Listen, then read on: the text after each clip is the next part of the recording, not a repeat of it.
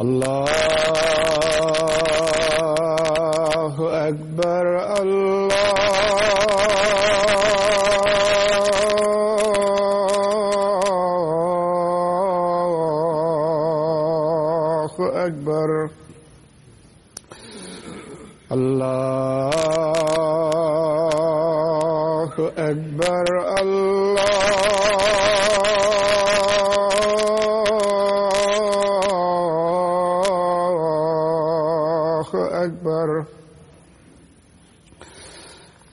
أشهد أن لا إله إلا الله. أشهد أن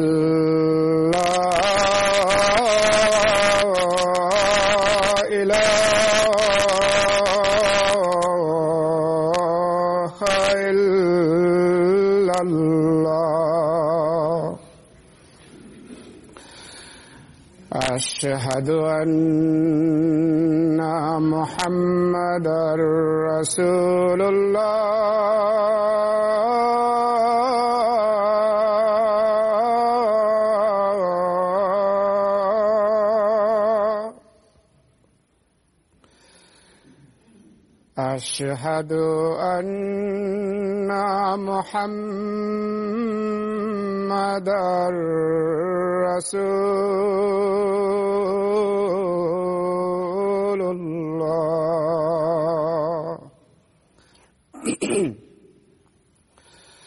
حي على السلام.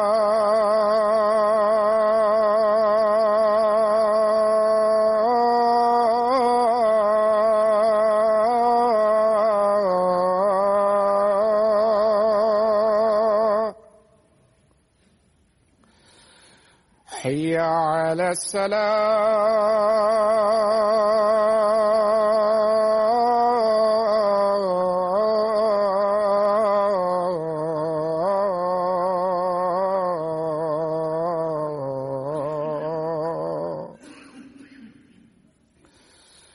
حي على الفلاح.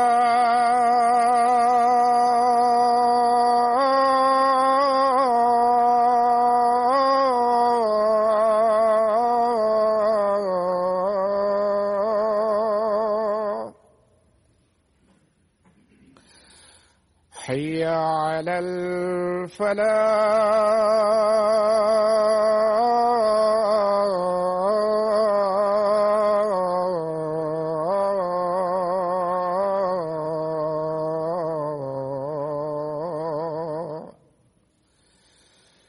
الله أكبر الله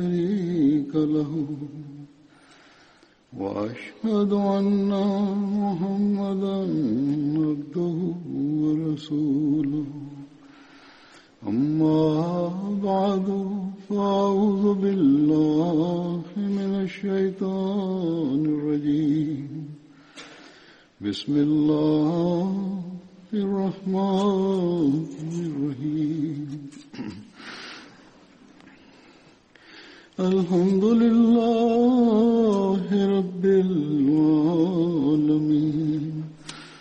الرحمن الرحيم. مالك يوم الدين. إياك نعبد وإياك نستعين. اهدنا الصراط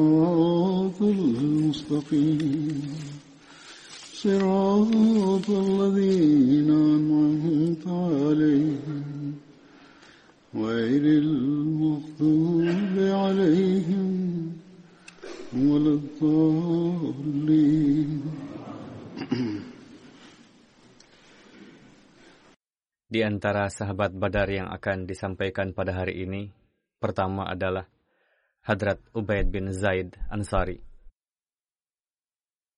Beliau berasal dari kabilah Banu Ajlan, ikut serta pada perang Badar dan Uhud. Hadrat Muaz bin Rifa meriwayatkan dari ayahnya bahwa Suatu hari saya berangkat dengan saudara saya, Hadrat Khalad bin Rafi, dengan mengendarai unta yang lemah dalam rombongan Rasulullah menuju ke Badar. Ubaid bin Zaid juga berada dalam rombongan kami, hingga kami sampai di daerah Buraid. Posisinya sebelum daerah Roha. Di sana unta kami terduduk kelelahan. Sebelum ini pun pernah disampaikan dalam riwayat sahabat lain,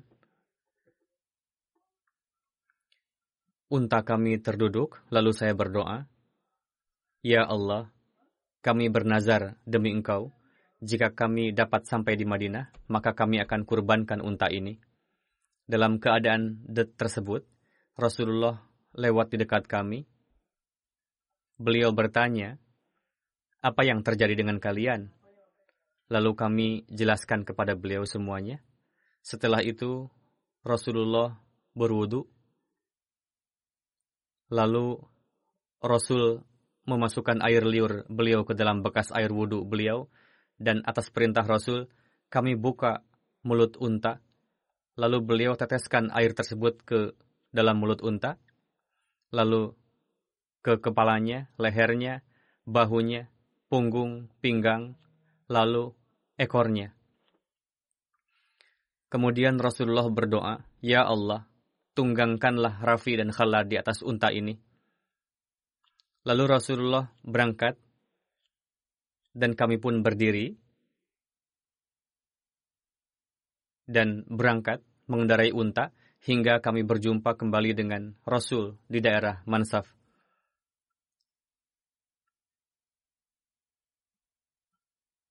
Unta kami yang terdepan di antara kafilah. Ketika melihat kami, Rasul pun tersenyum. Kami terus berkendara hingga sampai di daerah Badar. Dalam perjalanan pulang dari Badar, unta kami terduduk kelelahan lagi. Ketika sampai di daerah Musalla, lalu saudara saya menyembelihnya dan menyedekahkan dagingnya.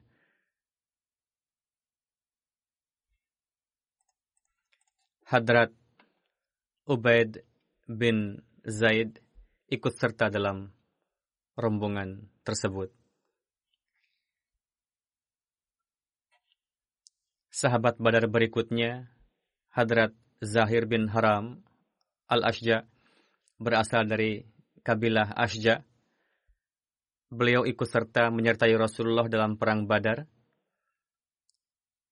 Hadrat Anas bin Malik meriwayatkan, di antara sahabat yang berasal dari desa, salah satunya adalah Hadrat Zahir, yang selalu membawa oleh-oleh khas dari desa untuk Rasulullah.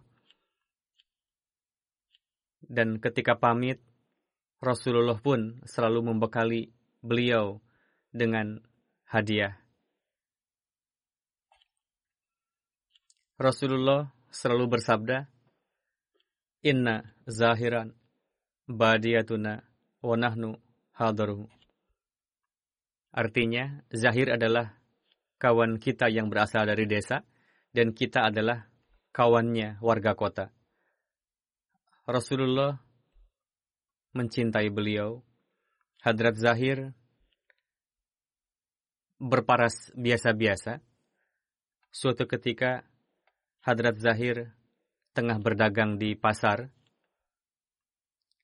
Lalu Nabi Karim Shallallahu Alaihi Wasallam menghampiri beliau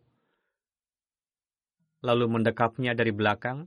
Dalam riwayat lain dikatakan, Rasul menghampiri beliau, lalu diam-diam dari arah belakang, Rasul menutup mata beliau dengan tangan, sehingga Hadrat Zahir tidak dapat melihat Rasul. Beliau bertanya, siapa gerangan? Lepaskan saya. Ketika berbalik, ternyata Rasulullah. Lalu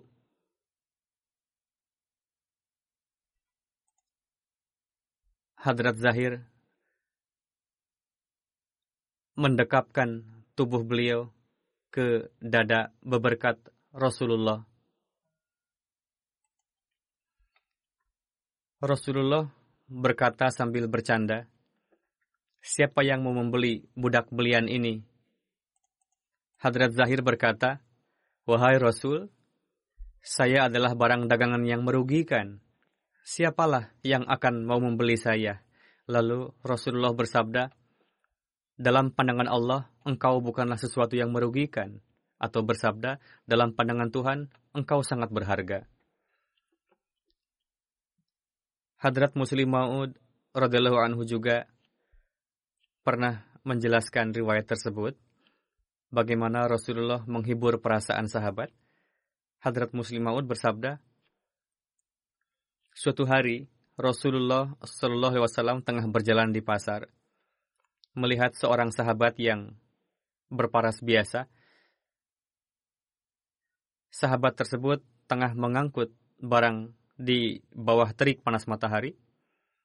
Tubuhnya bercucuran keringat dan dipenuhi debu. Secara diam-diam, Rasulullah berjalan ke arah belakang sahabat tersebut seperti halnya anak-anak yang bermain dengan menutup mata kawannya, lalu meminta ditebak siapa gerangan yang menutup mata itu. Demikian pula yang dilakukan Rasulullah.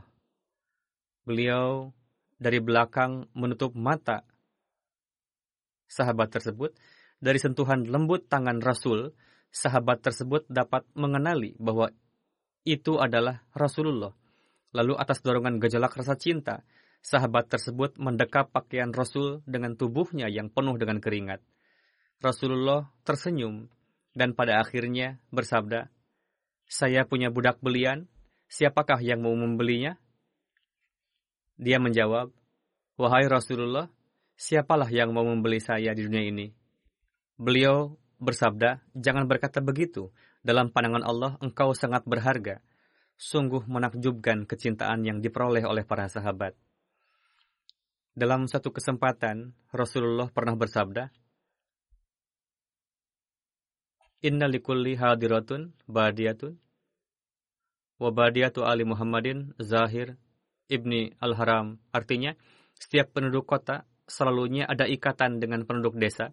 Adapun penduduk desa yang memiliki jalinan dengan keluarga Muhammad adalah Zahir ibnu Al-Haram. Di kemudian hari beliau berpindah ke Kufah. Sahabat berikutnya adalah Hadrat Zaid bin Khattab. Beliau adalah kakak Hadrat Umar bin Khattab radhiyallahu anhu. Beliau beat sebelum bayatnya Hadrat Umar. Beliau termasuk muhajirin awalin.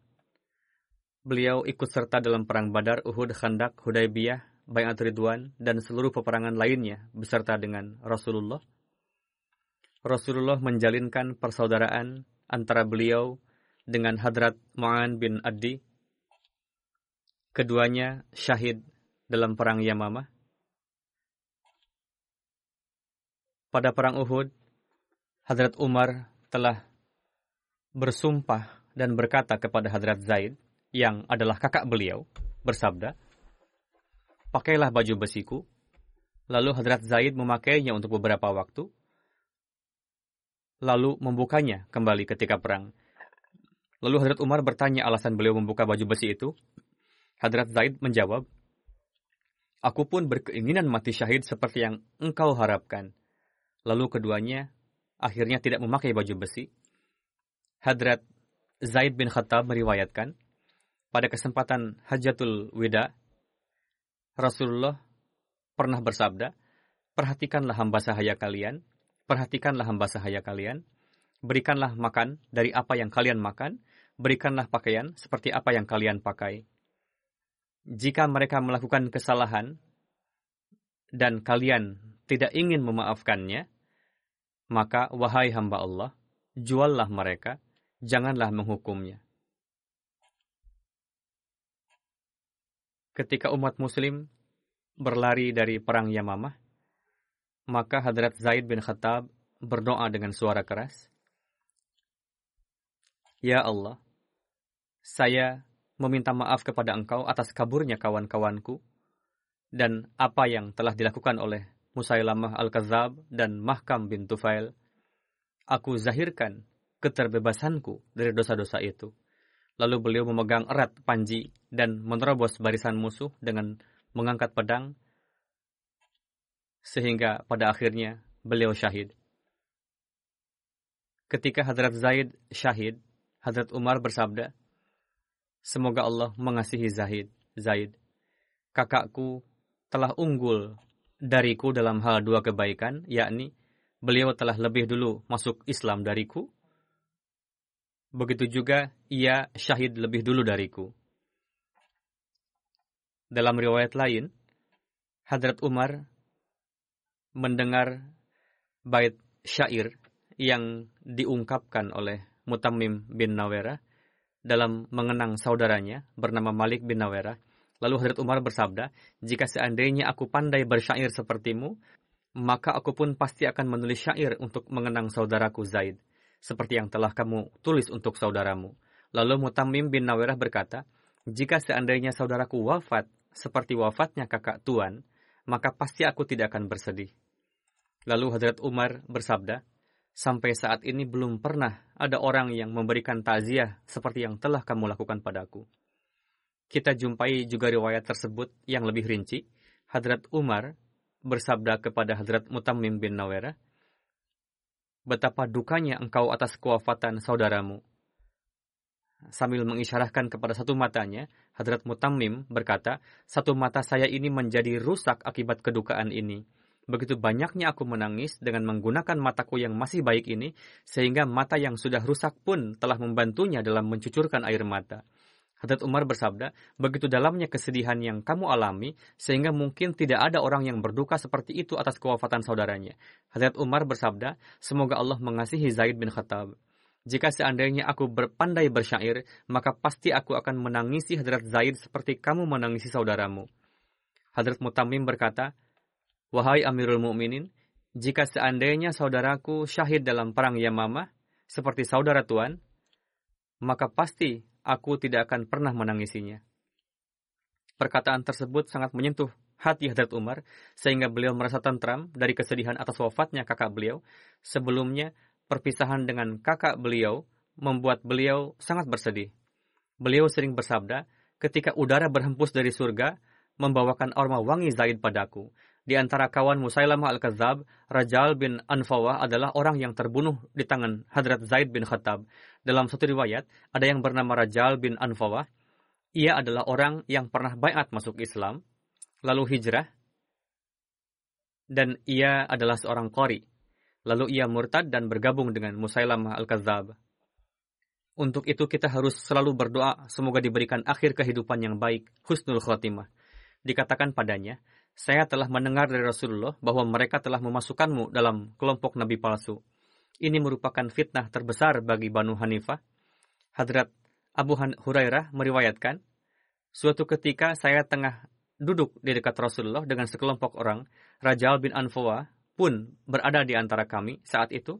Rasul bersabda, di antara kalian ada orang yang gigi gerahamnya akan berada di dalam api sebesar gunung Uhud yakni berada di dalam api, akan menyesatkan sebuah kaum. Abu Hurairah berkata, satu persatu sahabat yang hadir tadi berguguran, tinggallah tersisa hidup saya dan Rajal bin Anfawah. Saya selalu khawatir akan hal itu, sehingga akhirnya Rajal bin Anfawah terbukti bergabung dengan Musailamah dan membenarkan pendakwaan kenabiannya. Rajal bin Anfawah dibunuh oleh Hadrat Zaid bin Khattab pada perang Yamamah. Hadrat Zaid bin Khattab disyahidkan oleh Abu Maryam al-Hanafi. Ketika Abu Maryam bayat masuk Islam, Hadrat Umar bertanya padanya, kamukah yang telah mensyahidkan Zaid? Abu Maryam menjawab, Wahai Amirul Mukminin, Allah Ta'ala telah menganugerahkan kehormatan pada Hadrat Zaid dengan perantaraan tanganku, dan beliau tidak menghinakanku dengan tangannya. Hadrat Umar bersabda, Menurutmu, ketika perang Yamamah, berapa orang pasukanmu yang terbunuh oleh pasukan muslim? Abu Maryam menjawab, 1400 orang lebih. Hadrat Umar bersabda, Bi'sul qatl.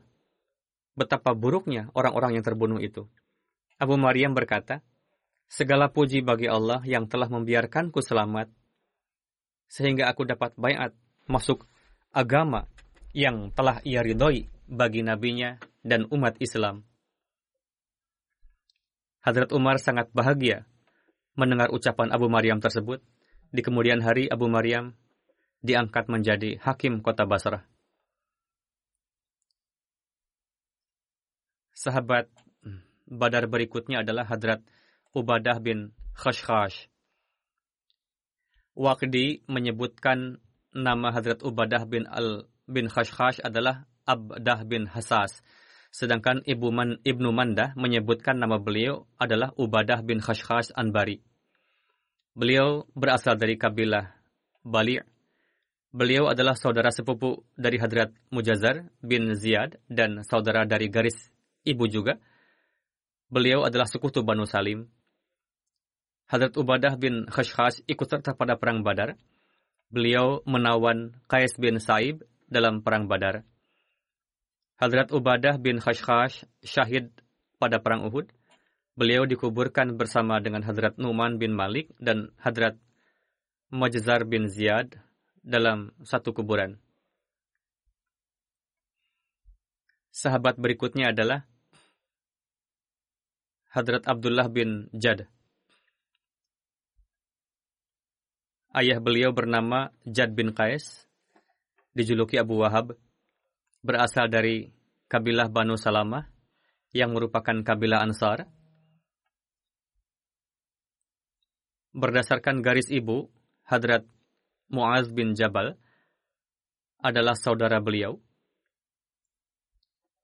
Hadrat Abdullah bin Jad ikut serta dalam perang Badar dan Uhud. Ketika perang Tabuk, Hadrat Rasulullah pernah bersabda kepada ayahanda Abdullah bin Jad, yakni Abu Wahab, apakah engkau akan ikut beserta kami tahun ini untuk berperang? Abu Wahab berkata, jika Tuhan mengizinkan, dan tidak membiarkan aku terjerumus ke dalam fitnah, saya tidak dapat ikut serta. Ia beralasan dengan berkata, Kaum saya mengetahui bahwa saya sangat menggandrungi wanita. Jika saja aku melihat para wanita Banu Asfar, yakni bangsa Roma, maka saya tidak akan dapat mengontrol diri sendiri. Sembari berpaling, Rasulullah mengizinkannya. Baiklah, kamu beralasan seperti itu, tidak usah pergi. Hadrat Abdullah bin Jad datang menjumpai ayahnya karena beliau mengetahui kejadian tadi. Lalu beliau bertanya kepada ayahnya, kenapa ayah mengingkari ajakan Rasulullah? Demi Tuhan, ayah adalah yang paling kaya di antara Banu Salmah. Saat ini adalah kesempatan bagi ayah untuk ikut serta. Ayah justru tidak ikut berperang, tidak juga ayah menyumbang kendaraan untuk berperang. Beliau menjawab, wahai anakku, Huzur bersabda, beliau memberikan alasan lain di hadapan anaknya. Anakku, Kenapa ayah harus berangkat menuju Banu Asfar dalam cuaca panas terik dan penuh kesulitan? Demi Tuhan, di daerah Khurbah, Khurbah yang merupakan rumah Banu Salma, meskipun dalam rumah sendiri, namun ayah tidak merasa aman dari ketakutan padanya. Huzur bersabda, ia pengecut, sangat ketakutan dengan bangsa Roma, lantas mungkinkah ayah pergi untuk berperang melawan mereka? Anakku, demi Tuhan, aku sangat faham dengan keadaan hari ini begini, besok bisa begini. Mendengar ucapan sang ayah, Hadrat Abdullah berkata dengan nada keras kepada ayahnya, Demi Tuhan, di dalam diri ayah terdapat kemunafikan, dan Allah Ta'ala pasti akan menurunkan ayat dalam Al-Quran kepada Rasulnya berkenaan dengan ayah, sehingga semua orang dapat membacanya. Allah Ta'ala akan menzahirkan bahwa ayah termasuk ke dalam golongan orang munafik. Mendengar hal itu, ayah beliau membuka sendalnya dan memukulkannya ke wajah Hadrat Abdullah. Hadrat Abdullah beranjak dari sana dan tidak berbicara kepada ayahnya. Dalam kitab Asadul Ghabah tertulis berkenaan dengan ayahanda Hadrat Abdullah itu yang dianggap munafik ikut serta dalam peristiwa Hudaybiyah. Namun ketika orang-orang bayat kepada Rasulullah, ayah beliau tidak ikut bayat. Diriwayatkan bahwa di kemudian hari beliau tobat dan wafat pada zaman kekhalifahan Hadrat Utsman radhiyallahu anhu. Sahabat berikutnya adalah Hadrat Harith bin Aus bin Muaz. Beliau adalah keponakan dari pemimpin kabilah Aus, Hadrat Sa'ad bin Muaz, ikut serta dalam perang Badar dan Uhud. Berkenaan dengan beliau, terdapat riwayat bahwa beliau syahid dalam perang Uhud pada usia 28 tahun. Namun dalam riwayat lain diketahui bahwa beliau tidak syahid dalam perang Uhud, sebagaimana Hadrat Aisyah meriwayatkan pada waktu perang Uhud, saya berangkat dengan mengikuti jejak langkah orang-orang. Saya mendengar suara dari belakang. Setelah menoleh ternyata nampak Hadrat Sa'ad bin Mu'az dan keponakan beliau Hadrat Haris bin Awas yang tengah membawa tameng. Riwayat ini membuktikan bahwa pasca perang Uhud pun beliau masih hidup. Berkenaan dengan Hadrat Haris terdapat riwayat bahwa beliau termasuk ke dalam orang-orang yang membunuh Ka'ab bin Ashraf dalam eksekusi tersebut, kaki beliau terluka dan berdarah. Sahabat menggotong beliau dan dihadirkan ke hadapan Rasulullah. Ka'ab bin Ashraf adalah seorang tokoh Madinah yang ikut serta dalam perjanjian beserta dengan Rasulullah. Namun di kemudian hari, ia berusaha untuk menyebarkan fitnah kekisruhan sehingga Rasulullah memerintahkan untuk membunuhnya. Berkenaan dengan luka pada saat eksekusi tersebut, terdapat riwayat yang lebih rinci dalam syarah Umdatul Qari bahwa ketika Muhammad bin Muslimah mengeksekusi Ka'ab bin Ashraf dengan sahabat lainnya, salah seorang sahabat bernama Hadrat Haris bin Aus terluka karena terkena ujung pedang sahabat lain. Lalu kawan-kawan beliau menggotong beliau dan menghadirkannya ke hadapan Rasulullah.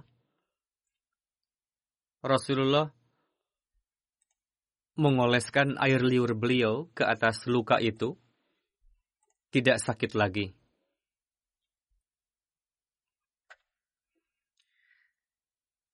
Berkenaan dengan kejadian tersebut,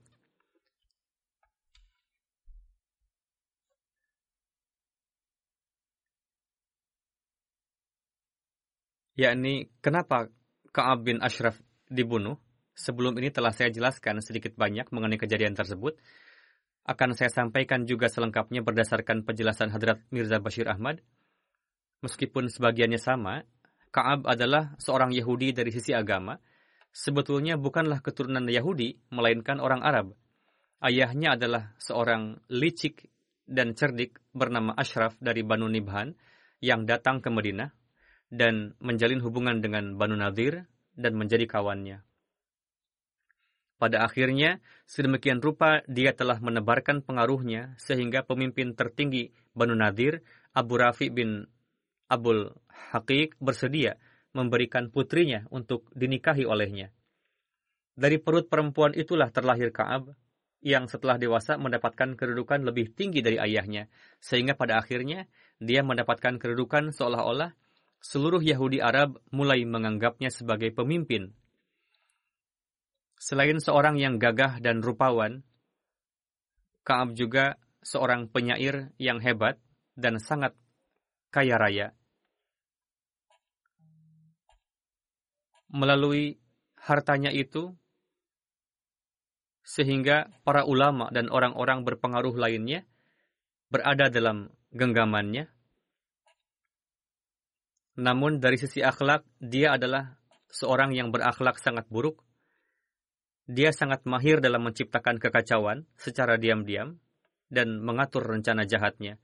Ketika Rasulullah hijrah ke Madinah, Ka'ab bin Ashraf bersama dengan Yahudi lainnya ikut serta dalam perjanjian.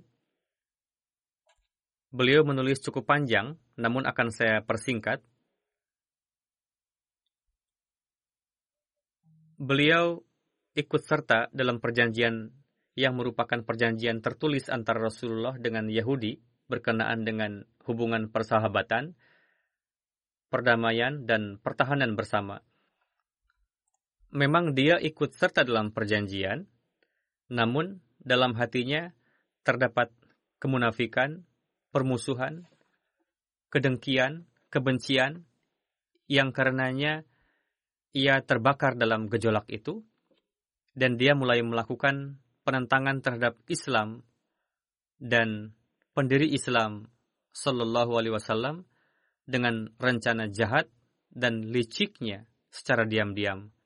Sebagaimana tertulis, setiap tahun Kaab selalu memberikan sumbangan kepada para ulama dan tokoh Yahudi, namun pasca hijrah Rasulullah, ketika para tokoh ini datang kepadanya untuk mengambil jatah hadiah tahunannya, dalam obrolan, Kaab menyinggung perihal Rasulullah kepada para ulama dan menanyakan kepada para ulama mengenai Rasulullah berdasarkan kitab-kitab suci, apakah Rasulullah ini benar atau tidak?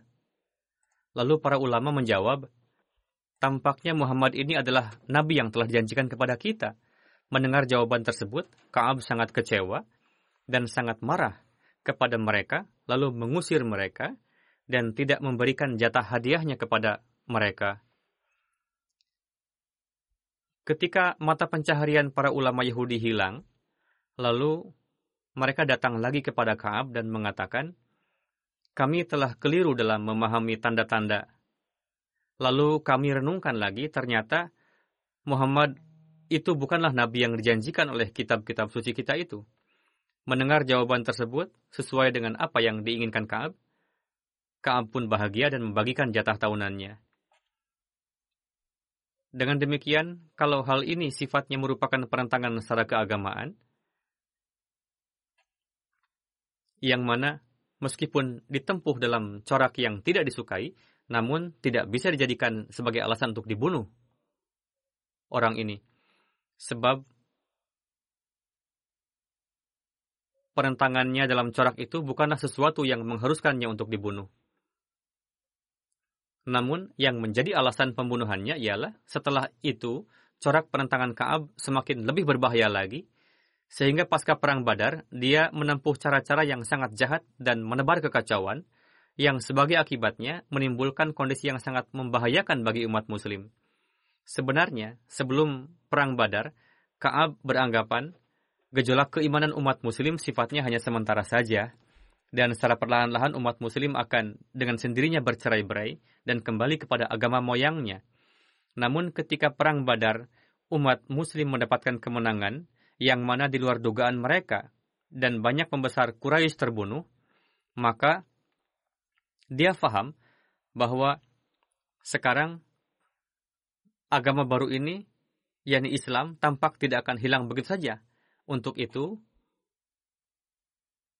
pasca Perang Badar, ia kerahkan segenap kekuatan untuk menghapuskan dan menghancurkan Islam.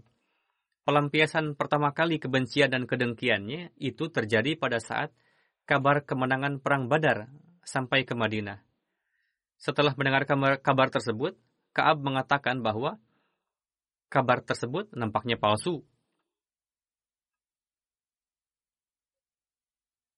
ketika mendapatkan info kebenaran kabar tersebut, dan seperti yang sudah dijelaskan bahwa setelah terbukti kebenaran kabar tersebut, gejolak api amarahnya semakin bertambah. Ia segera mempersiapkan perjalanan untuk pergi ke Mekah.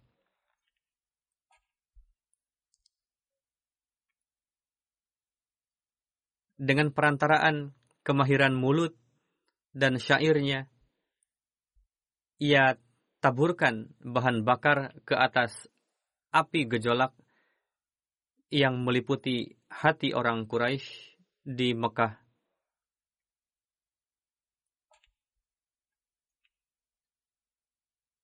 Dia timbulkan rasa haus yang tak terobati di dalam hati orang Quraisy akan darah umat muslim. Dia penuhi dada mereka dengan gejolak balas dendam dan api permusuhan. Dan ketika disebabkan provokasi Kaab, emosi bangsa Quraisy sudah sangat memuncak, Maka Ka'ab memanggil mereka ke Ka'bah, lalu mengambil sumpah janji dari mereka sambil memegangkan kain tirai Ka'bah dengan mengatakan, sebelum kita dapat membinasakan Islam dan pendirinya dari bumi ini, maka kita tidak akan bisa tenang. Setelah membangkitkan gejolak api dendam di Makkah, lalu orang jahat itu, yakni Kaab, menuju ke kabilah-kabilah lainnya untuk memprovokasi kaum demi kaum demi memusuhi Islam. Kemudian ketika dia telah kembali ke Madinah, dia ungkapkan syair provokatif yang sangat kotor dan dengan cara yang jahat berkenaan dengan wanita muslim, sampai-sampai dia tidak segan-segan untuk menjadikan para wanita keluarga Rasul sebagai sasaran dalam syairnya yang kotor itu.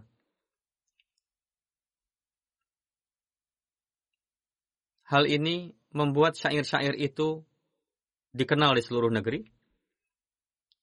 Pada akhirnya, dia membuat rencana untuk membunuh Rasulullah dia membuat taktik membunuh Rasulullah melalui beberapa pemuda dengan cara mengundang Rasulullah ke rumahnya beralasan undangan dan lain sebagainya. Namun dengan karunia Allah Ta'ala, rencana jahat itu diketahui sehingga tidak berhasil. Ketika sudah sekian banyak pelanggaran yang dilakukan Kaab yakni pelanggaran perjanjian, pemberontakan, menyulut peperangan, menimbulkan kekacauan, kejahatan, dan pembunuhan berencana, serta buktinya sudah sangat jelas, maka dari sisi perjanjian umum itu yang mana Rasulullah sebagai kepala pemerintahan Madinah dan merupakan ketua tertinggi yaitu dalam perjanjian yang dibuat antara Rasulullah Shallallahu Alaihi Wasallam dengan penduduk Madinah pasca hijrah maka beliau memutuskan Kaab wajib dibunuh disebabkan oleh ulahnya ini. Lalu Rasulullah memerintahkan beberapa sahabat untuk membunuhnya. Namun, kekacauan yang ditimbulkan Ka'ab menjadikan suasana Madinah. Jika sanksi terhadapnya diumumkan secara terang-terangan lalu dibunuh, maka dapat menimbulkan peperangan yang mengerikan di Madinah. Berapa banyak darah yang akan mengalir karena itu? nantinya. Dalam hal ini Rasulullah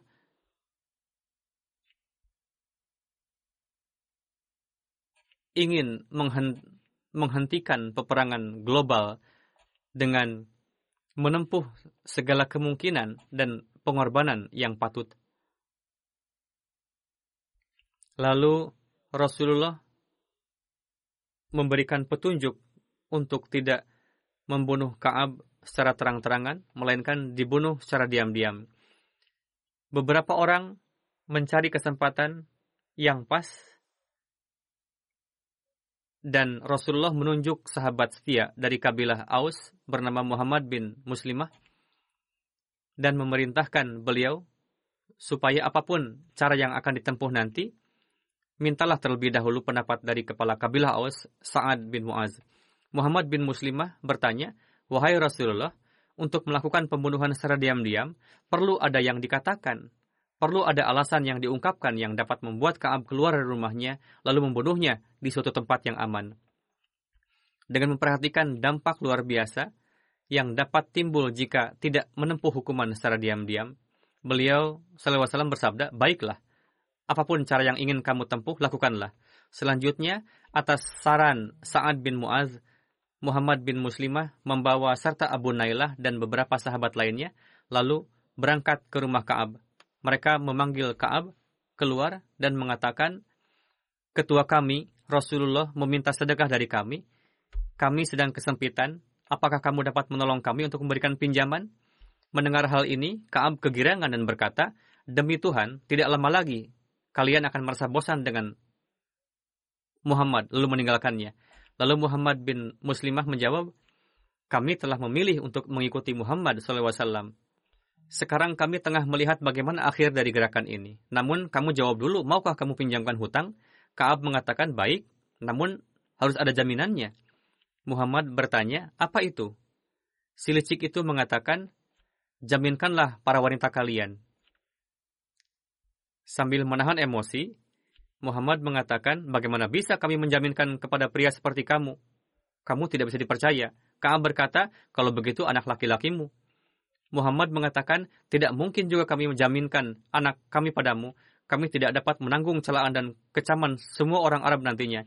Kalau kamu mau, bisa kami menjaminkan senjata kami padamu. Kaab setuju. Muhammad bin Muslimah dan kawannya pulang setelah sebelumnya berjanji untuk datang malam hari. Ketika malam, grup tersebut membawa persenjataan karena saat itu dapat membawa senjata secara terbuka, lalu sampai di rumah Kaab, lalu membuat Kaab keluar dan sambil berbicara mengajaknya terus ke satu tempat sambil berjalan. Kaab dikuasai dan seorang sahabat mencabut pedang lalu membunuhnya. Ketika terbunuh, kisah Zaid yang disebutkan tadi bahwa ia terluka akibat terkena ujung pedang kawannya. Kemudian Muhammad bin Muslimah dan kawannya kembali dan menghadap Rasulullah dan mengabarkan kabar telah dibunuhnya Kaab. Ketika kabar terbunuhnya Kaab menyebar ke seluruh kota, orang Yahudi sangat marah. Lalu pada keesokan harinya, perwakilan Yahudi datang menjumpai Rasulullah pada pagi hari untuk menyampaikan protes bahwa pemimpin kami, Ka'ab bin Ashraf, telah dibunuh seperti itu. Setelah mendengarkan mereka, Rasulullah tidak mengingkarinya, tidak juga mengatakan bahwa saya tidak tahu. Beliau bersabda, Tahukah kalian pelanggaran apa saja yang telah dilakukan oleh Kaab? Lalu beliau menyebutkan secara singkat pelanggaran Kaab, di antaranya pelanggaran perjanjian, menyulut perang, menebar kekacauan, kejahatan, pembunuhan berencana, dan lain-lain. Mendengar hal itu, mereka ketakutan dan bungkam. Lalu, gejolak emosi mereka mendingin. Mereka tahu bahwa apa yang disabdakan oleh Rasul merupakan hakikat dan layak untuk mendapatkan hukuman tersebut. Setelah itu Rasulullah bersabda kepada mereka, hendaknya kalian sekurang-kurangnya berjanji untuk yang akan datang, hiduplah dengan penuh kedamaian dan kerjasama, dan janganlah menebar benih permusuhan dan kekacauan. Walhasil, dengan persetujuan pihak Yahudi, ditulislah perjanjian baru untuk masa yang akan datang pihak Yahudi pun berjanji kepada umat Muslim untuk memulai dari awal kehidupan damai dan terhindar dari perbuatan fasad. Lalu, surat perjanjian tersebut diserahkan kepada Hadrat Ali radhiallahu anhu. Dalam sejarah setelah itu tidak pernah ada tertulis bahwa orang Yahudi melontarkan tuduhan atas umat Muslim atas pembunuhan Kaab bin Ashraf karena mereka pun mengakui bahwa memang Kaab layak untuk mendapatkan hukuman seperti itu. Hadrat Mirza Bashir Ahmad menulis bahwa di kemudian hari, para sejarawan barat melontarkan keberatan bahwa Hadrat Rasulullah telah memerintahkan untuk melakukan pembunuhan yang tidak jaiz dan itu keliru katanya. Hadrat Mirza Bashir Ahmad menulis bahwa eksekusi itu adalah jaiz karena Ka'ab bin Ashraf telah melakukan perjanjian resmi dengan Hadrat Rasulullah di mana selain tidak akan memerangi umat muslim, bahkan ia telah berjanji bahwa ia akan membantu umat Islam untuk menghadapi musuh dari luar dan akan menjalin persahabatan dengan umat muslim. Berdasarkan perjanjian tersebut, ia pun membenarkan bahwa yang bertindak sebagai pemimpin dalam pemerintahan demokrasi yang telah didirikan adalah Rasulullah. Sehingga dalam segala jenis perselisihan, keputusan Rasulullah adalah wajib ditaati oleh semuanya sebagaimana Hadrat Mirza Bashir Ahmad menulis bahwa terbukti dari sejarah bahwa berdasarkan perjanjian tersebut untuk menyelesaikan kasusnya dan lain-lain orang Yahudi selalu datang ke hadapan Rasulullah dan Rasulullah bertindak sebagai hakim. Dalam kondisi demikian, Kaab telah sedemikian rupa melanggar perjanjian dengan umat muslim, bahkan tidak hanya berontak kepada Muslim dalam hal ini, ia pun telah membangkang kepada penguasa yang sah pada saat itu. Karena Rasulullah lah yang merupakan kepala pemerintahan pada saat itu. Kaab telah menanam benih kekisruhan di Madinah dan berusaha untuk menyalakan api peperangan dan dengan ganasnya memprovokasi kabilah-kabilah Arab untuk menentang umat Islam ia pun telah membawakan syair-syair yang isinya memancing gejolak hawa nafsu pada wanita-wanita muslim lalu membuat rencana untuk membunuh Rasulullah. Umat muslim yang telah terkepung oleh kesulitan dari berbagai arah, kondisi tersebut semakin membuat umat muslim terhimpit.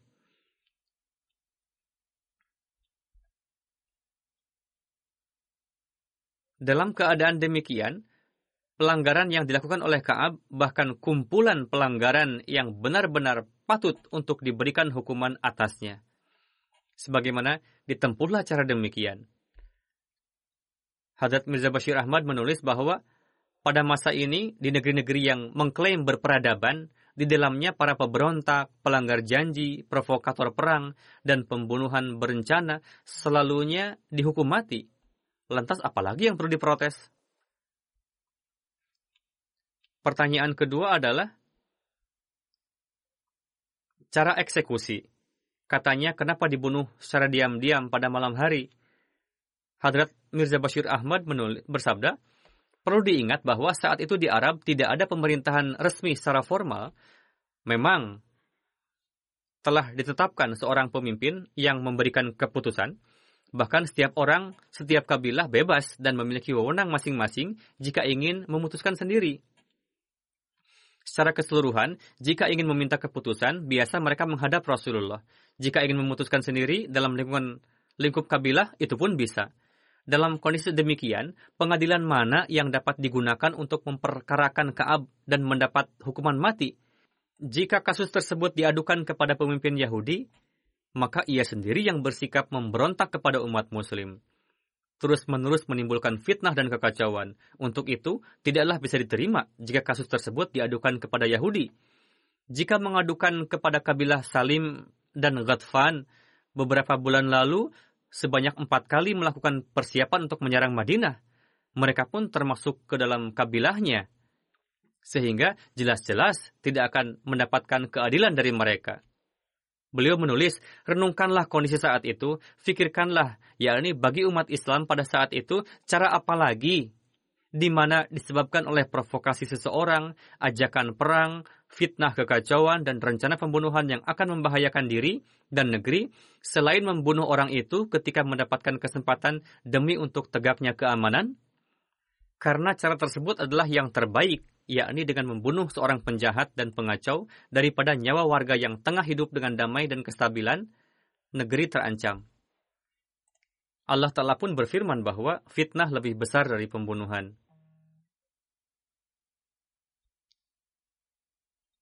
Berdasarkan perjanjian yang dilakukan antara umat muslim dan Yahudi pasca hijrah, Rasulullah tidaklah mendapatkan status sebagai warga biasa, melainkan ditetapkan sebagai pemimpin pemerintahan sah yang berdiri di Madinah.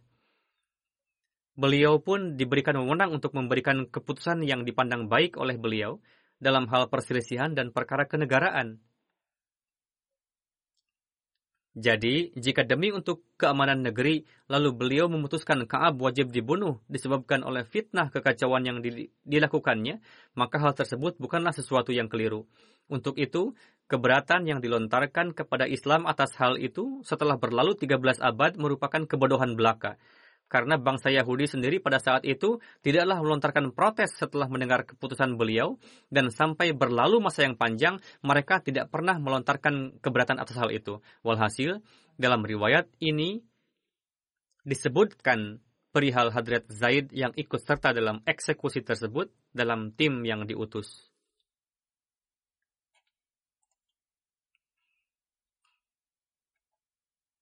Begitu juga tuduhan yang dilontarkan kepada Rasulullah dan Islam yang menyatakan bahwa Islam adalah agama radikal, semuanya terbukti salah. Terbukti bahwa Kaab layak untuk dihukum yang mana sebagai kepala pemerintahan Rasulullah telah menjatuhkan hukuman padanya. Saya akhiri khutbah ini dengan riwayat tersebut.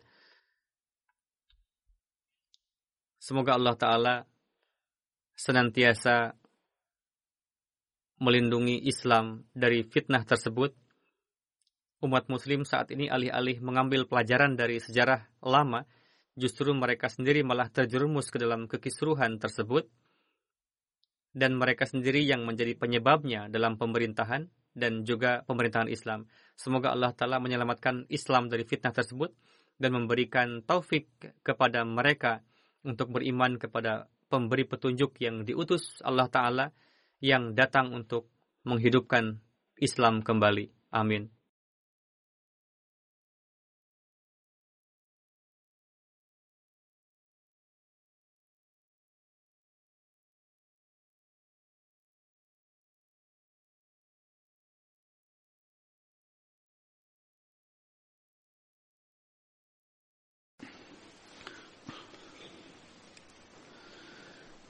الحمد لله الحمد لله نحمده ونستعينه ونستغفره ونؤمن به ونتوكل عليه ونعوذ بالله من شرور أنفسنا ومن سيئات أعمالنا.